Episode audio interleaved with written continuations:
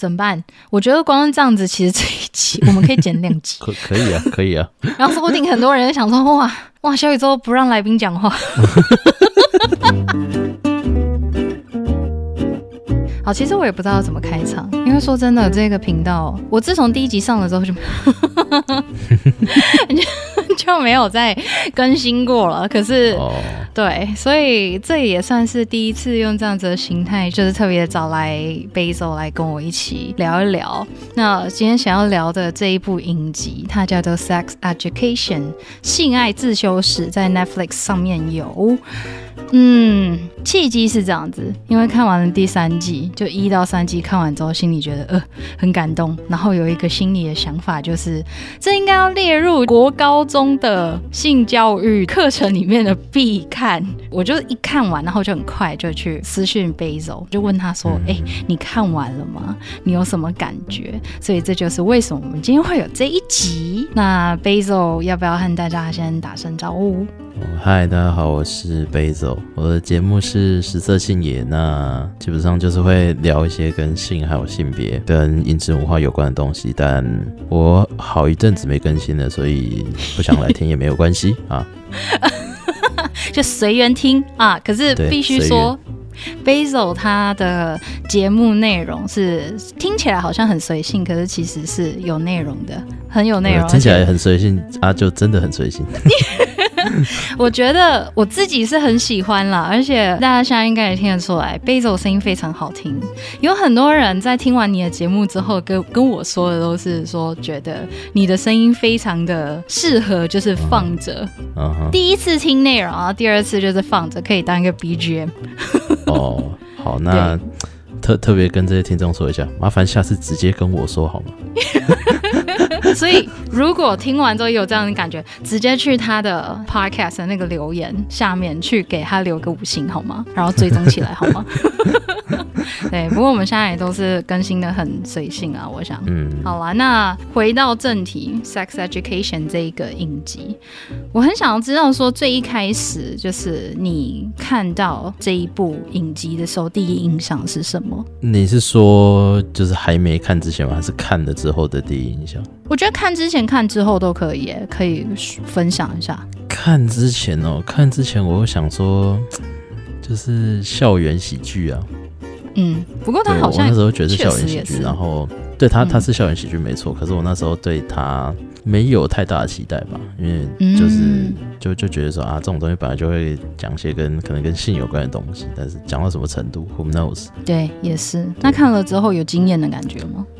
哦，有啊，毕竟有吗？第一集第一幕就是直接。那个直接热热的，对，热腾腾的很多肉给你看。可是我想，应该现场现场，嗯，应该现在收听也有些听众还没有看过《性爱自修室》，或者只是听过，但是没有去看。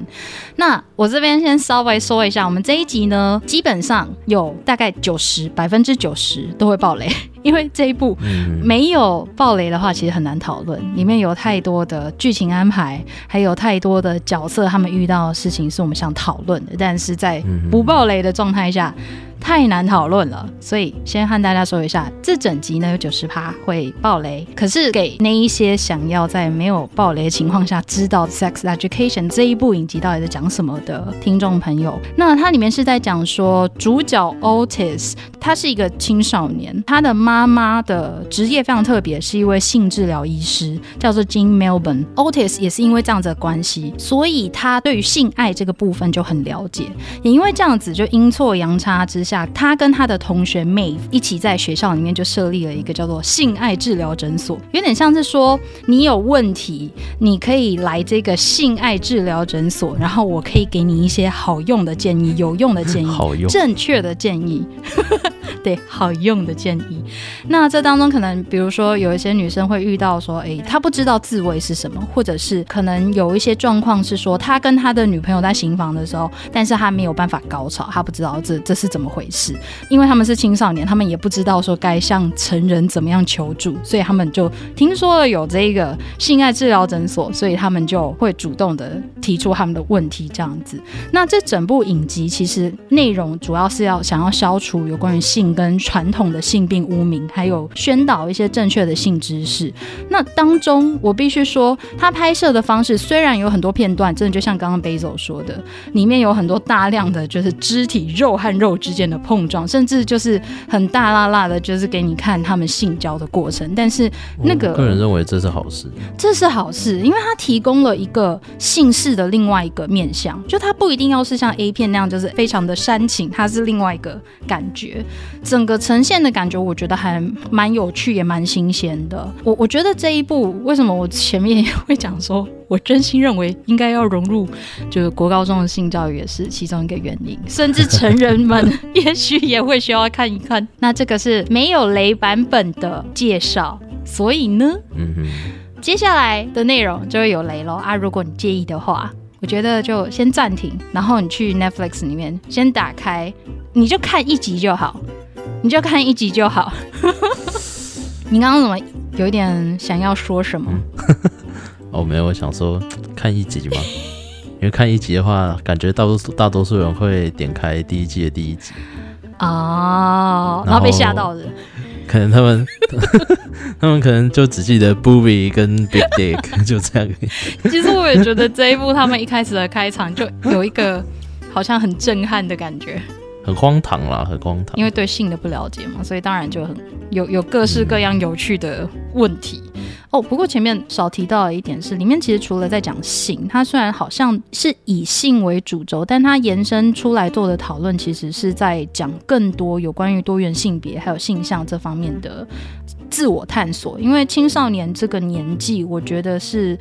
刚好是一个还对很多事情也许懵懂无知，但是好像又似懂非懂的时候，因为是介于一个即将成熟跟还没有成熟之间，还在摸索，还在理解彼此，甚至对自己的身体也不一定有了解。像是主角 Otis，他最一开始有个很大问题，就是他发现自慰的时候没有，好像没有办法达到性高潮，然后他也不知道，然后他的他的妈妈一直很想要帮他。可是，我 所谓的帮他不是那个，我这样讲好像听起来超怪，听起来超超不对。我所谓的听起来会变成另外一种东西哦。突然之间好像变成什么片片情节。可是这个啊，我我我我本子看多，我知道接下来要发生什么事情。不是不是不是不是那个方向，是因为他的妈妈是性治疗师嘛，那当然会想要就是用一个比较智商心理智商角度，然后去帮他解析说，哎，可能是因为什么样的原因，所以你没有办法，嗯，就是完成这一件事情。然后我我记得 Jean Melvin 他在这一部剧里面最常说的一句话是。我想要让你知道，这个是一个很安全的讨论空间，这是一个 This is a safe place。他从第一季讲到第三季，就是从头到尾都是这样子。但我也觉得这样子的对话空间还蛮重要的。实际上，就在看下来之后，那我们刚刚都有大概的讲了一下，说哎，有关于这一部作品的一些简介。那我们刚刚也稍微拉了一下暴雷线。嗯，所以接下来我们要讨论的有关于剧情的内容，我想要问 Basil 是整部剧里面你是你最喜欢的角色是谁？我最喜欢的角色吗？嗯嗯，都很喜欢。No，嗯，有没有个前三名？认真说的话，我觉得，嗯，整个来说应该是。Amy 吧啊，我也很喜欢 Amy 耶，Amy 好可爱哦。嗯，应该很多人都都喜欢他。嗯，因为他很真，对，他非常的真实。Amy 她就是一个好像傻大姐，好像什么都没有在想，可是实际上她都看在眼里，她也都有感觉。你最喜欢 Amy 哪一点啊？最喜欢 Amy 哪一点？就是她有一直在进化。嗯。Amy 这个角色，她让人印象最深刻的段落，我想应该是她在那是第二季还是第二季？第二季哦，她在公车上面，然后遇到了色狼。她那个时候手上捧着她刚烤好的蛋糕，然后还满心期待的想要带去学校分享给她的朋友，要帮她的好朋友妹庆生。她就在那个公车上的时候，看到有一个男人在对她笑，所以她就笑了回去。但是当她下车的时候，她发现她的牛仔裤上面靠近屁股那个位置有精液在上面。他那个时候才知道说，原来他遇到的是一个。一个色狼，而且重点是在他下公车之前，他是有感觉到那个男生就一直不断的逼近他，开始在他身上磨蹭，他觉得很不舒服，才下了车。下车之后就发现了这样子的状况。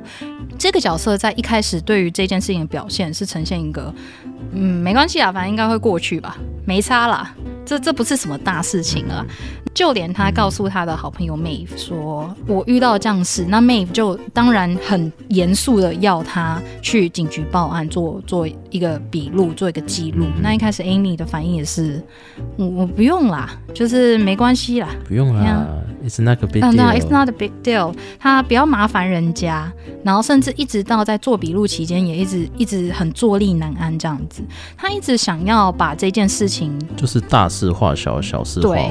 就是跟你在现实世界遇到性骚扰之后，大部分人，大部分就是这个社会会希望你做的事情。对，这说起来也是蛮伤心的，但确实是这样子，就是。只是比较不一样的是，他有一个好朋友一直告诉他这是一件很严重的事，但反而是 Amy 她本身身为一个就是被性性骚扰的人，但是她的反应却会是一直告诉别人说哦没关系啦，我我我我觉得这个就让他过去，一直到那个警员就是帮他们做笔录的警员就告诉他说，但你今天做的这个笔录，这个记录也许会帮到之后的女女性，就是如果还是有人不一定女性，也许其他男生，但就是其他受害者。也许可以帮到他们。到了那个时候，Amy 她才下定决心，想说好。那我就做这个笔录。从第二季发生之后，一直到第三季的结尾，他都还在解决这件事。因为在这之后，他还是会对男生产生惧怕感，甚至在最一开始，她其实是一个还在探索自我身体，甚至是蛮享受性爱的一个女孩子。但是在这件事情发生之后，她对于自己的身体的那个探索的欲望变低了，她也不想要跟她的男朋友有任何的性的关系。就连肢体接触都对对对对对对，我还记得有一次好像是她跟她的男朋友在看电视，然后看一看，她的男朋友好像是做了一些比较亲密的举动，然后她就直接把它拍开，这样子就是反应非常非常的大。有一些人可能会想说啊，不就是人家只是把他精液射在他的裤子上而已，这这算是什么吗？其实这真的很有什么。这真的很有什么 啊？你有遇过这种情况？我不是说有人把那个精液射在你裤子上了，我的意思是说，你有没有遇过那种让你很不舒服的情境？嗯。很不舒服的肢体接触，大家成长过程应该都会有。嗯，因为就是像像你你假假设你很小的时候，然后人家可爱就来捏你脸颊哦，那种也很讨厌。对，然后然后有一件事情呢，就是虽然说我自己是没有多在意的，但是我意识到这件事情，就是可能因为我我比较矮的关系，然后很多比我年长的男性，嗯，跟我讲话的时候都会打我肩膀。哦。这个不管是从前面还是从后面，反正就是打我肩膀。我想说，我然后我有时候就想说，到底为什么要打我肩膀呢？就意识到自己不是很喜欢这种触碰。嗯，就他有时候当然代表一个 OK，我我跟你是友好 body body。对对对对对，但就是也没有到很喜欢。我之前是遇到那种我在职场上面状况是这样子，因为某一些原因，那整个工作室只剩下我一个人。那是我前一份工作，我现在已经不在那里，整个工作室只剩下我一个人。那个时候呢，我是主要是做有点像柜台，需要去接待客人。当时我的老板外出，整个工作室只剩我一个人跟一位客人。那位客人 就有一点奇怪，就是某一些原因，他是有留下来吃饭，就在用餐的过程当中。吃一次，吃一次，他突然之间就看着我的手，然后说：“哇，你的手好小哦。”然后我就想说什么意思？可是我也没有多想，我只是想说：“ 哦，我的手很小。”然后我就我我就是下意识就看着我的手，我也把我的手就是稍微举起来，就是说：“哦，这样子哦。”他说：“你知道你这样子的手很适合按摩吗？”然后我心里想说：“The fuck。” 我我那个当下真的就是没有反应过来，只会觉得这个人好奇怪。就在讲完之后，这个人他就把他的手盖到我的手上，抓住我的手的那个瞬间，我就直接抽开，然后站起来就说：“嗯，好，时间差不多，我就帮你把这些东西收一收啊，你也吃的差不多，哎，我帮他清一清，好啊，这样今天就差不多到这里。”那个当下，一直到那个当下，我都没有什么恐怖的情，那种恐惧感都还好，我都会觉得好怪，很奇怪。但在一个月之后，有一天我就突然又想到这件事，然后我就想到那个当下，整个工作室只有我一个人，那个男生他长得比我还要高，而且比我还要壮。如果真的有一个差错的话，没有任何人知道发生什么事，也没有任何人可以及时阻止任何任何状况情况发生。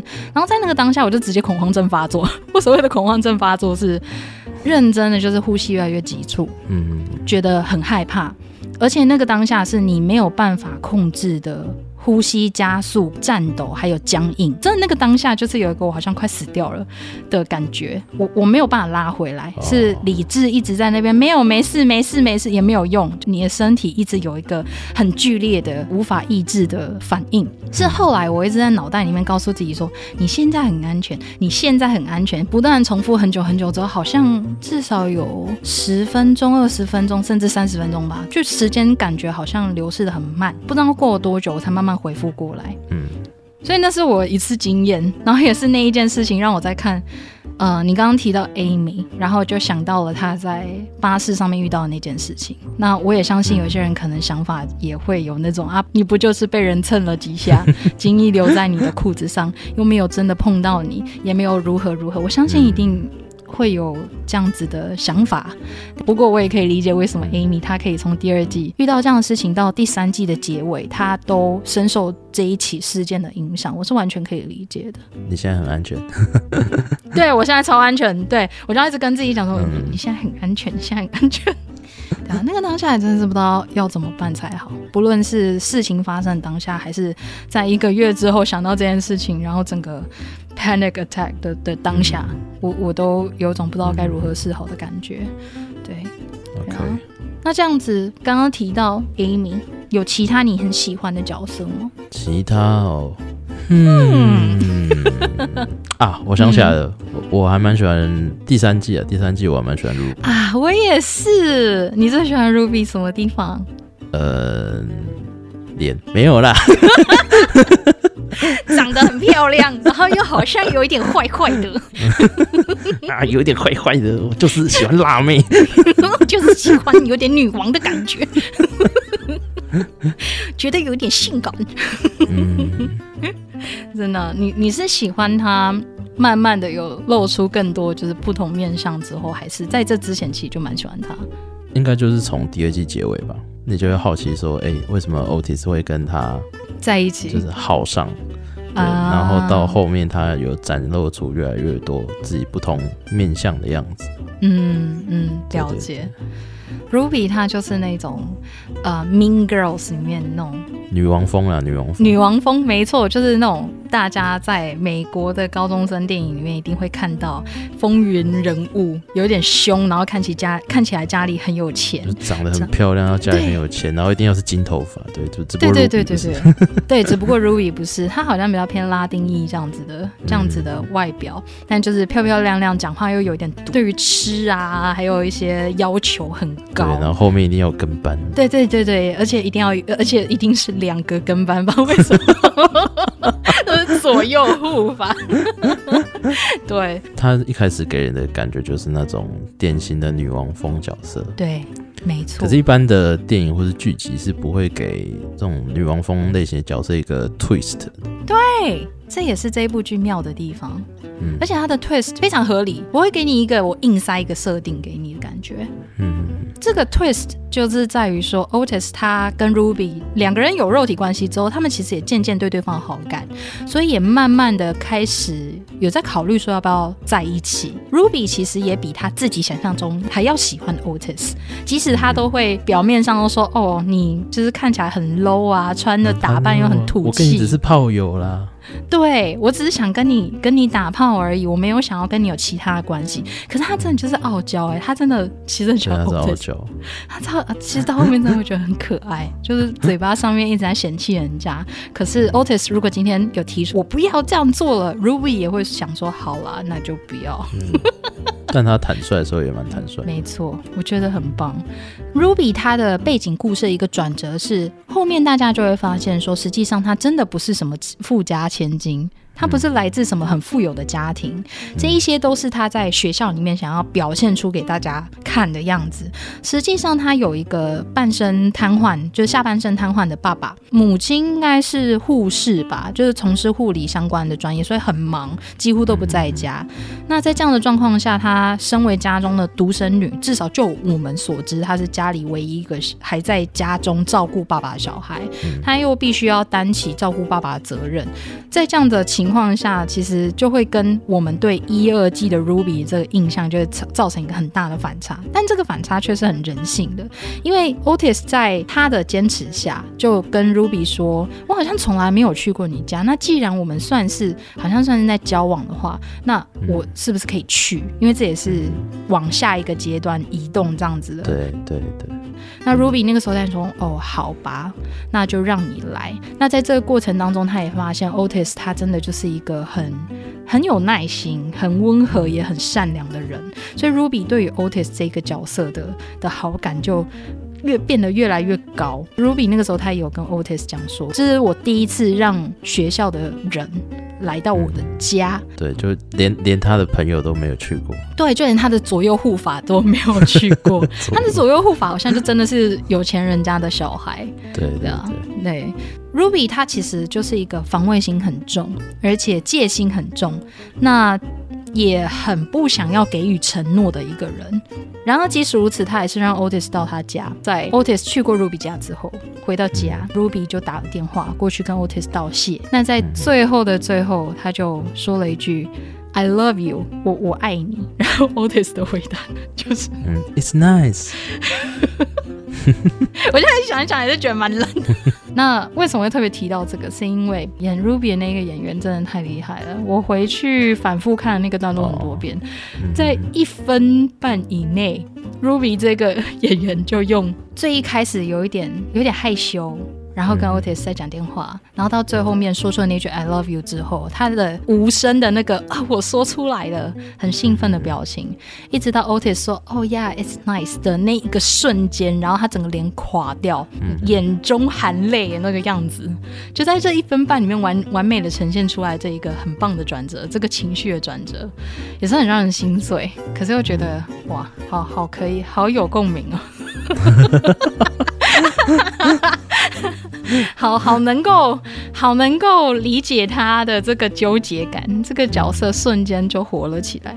就像你说的，就不再是一个单纯女王风的角色。Otis 那个瞬间真的太烂了。It's nice。但是仔细想想也对，他如果在不确定的状况下就说 I love you too 的话，其实也不一定是什么好事。嗯，你觉得呢？嗯，我还蛮常说 love you too 的。真的假的？是哦，所以今天早上渣一样。等一下，等下我要先弄清楚一件事情：说 I love you too 的状况下，是有人跟你说，任何人跟你说 I love you，new” 是 love you too 吗？哦。该怎么说？就是就是我我我有时候好好像也会就是啊，其实感觉好像也还没到那边，但就是会想说要讲一下。哦，有一种为了不要尴尬，所以我还是回你个 I love you too。但是至于有没有到 love，就 我自己知道就好，这样子。可是我在想说，Otis 跟 Ruby 的状况变的是，反而 Otis 如果在那个当下说了 I love you too 的话，他们之后应该会更惨烈。嗯，我觉得很有可能。对因为以 Ruby 的个性，他好不容易告白了，对方也好像有回应，那他们两个就这样继续下去，两个人对这段感情的期待不成正比的状况下，我觉得蛮可怕的。哦，除非他们就像最一开始就觉得我们就炮友了，那就算了，因 为每次啊。就是你要讲几次 I love you too, I love you 都没差。但因为我我自己对于那个感情观比较开放一点，对啊，就就是我也不认为说感情就永远会是成正比哦。对，那你会觉得一段感情不一定说要成正比，因为那个比例很难完全一样。但是如果是拿我们有没有在同一个页面上，就是我们是不是 on the same page，我们对于这个关系的追求是不是同样的这件事情呢？若是在这件事情上，嗯，如果我们今天是在一个关系里面，但是事先不是应该要确定好说两个人是不是都在就对这个关系是有同样追求吗？是没错。就是我们今天如果单纯就是炮友，那就炮友；但是如果其中有一方想要更进一步关系，另外另外一方不想要的话，那就结束。可是如果两方都想更进一步的话，那也许就可以交往。嗯嗯嗯嗯，对啊。但如果有一方是呃，我只想要跟你维持炮友关系，但是另一方是想要更进一步，然后想维持炮友关系的那一方就想说咩，然后就还是继续的话，那我觉得后面会蛮惨烈的。哦，因为。啊，这个该怎么讲呢？我我觉得感情它有很多面向，我们不是在所有事情上都会 on the same page。而且，因为因为我个人呢，我我个人是我个人是开放式关系的支持者。嗯。所以对我来说，当然，对于一段情感有没有共识，那是重要的。可是有时候也只要有一种共识就好了，我们不用所有共识都一模一样。哦，这确实没错，因为不可能要求到所有东西都一模一样，不可能就是不是零就是一百，不一定要全部相同，但至少大多数的是一致的。这种他需要他需要有一个规章出现。对啊，就彼此要彼此要有一个约定。对，我也一直觉得开始往另外一个方向前进。可是我也一直很想要跟你聊聊开放式关系这个部分，因为我有听过一些人的想法是觉得啊这就是出轨，可是我觉得不是出轨，出轨。可是我觉得不是，因为出轨就有点像是我前面讲的，可能其中一方是在另一方不知情的状况下违背了承诺，去和其他人交往。哦，不过这件事其实其实，在社群偶尔会被拿出来讨论，就是嗯，因为老实说啊，开放式关系的。我们今天的主题不是这个，对不对？不是，可是我很想要跟你讨论这个。我觉得我们可以很 free 的飞过去那里，没关系，反正我还是可以剪。因为因为开放式关系的那个关系之所以会出现，嗯，很多时候不是先于沟通，而是先于出轨。很多人是被开放的，原来是这个样子。对对对对。所以，老实说，开放式关系的族群，我们并没有特别谴责出轨的人，因为大部分之所以会进入开放式关系的人，或多或少都有过出轨的经验。哦，当然，今天我们要做推广嘛。嗯。那我们就要就是把自己性阶层往上移，就是往比较好的那个方向移。嗯哼。所以，我我们要跟出轨这件事情有点区隔开来。所以在讲建立关系的时候，我们会强调说必须要知情同意。嗯。但知情同意这四个字，它非常复杂。怎样算知情同意？我做完之后才跟你讲算知情同意吗？我到一半的时候跟你讲算知情同意吗？或是我做了，然后很久很久很久之后，我再跟你讲，这样算是知情同意吗？哦，OK。对，对每个人来说太不一样了，就是它的多样性很多。只是今天可能因为我们要推广议题，所以我们有时候会把它讲的比较让大家可以理解，但它实际上情况复杂的复杂很多。也许我刚刚提出的那个是比较理想化的一个状态，就是两方都是在知情的状态下，然后也先说好说，反正我今天就和不一样的伴侣同时交往这件事情，那你 OK 的话，那就。这件事情就这样子做，嗯，这是最理想的状况。但因为人很复杂，You never know，You never know。对，但我还是觉得被开放是蛮痛苦的。哦，对啊，对啊，就这件事情，他需要去沟通。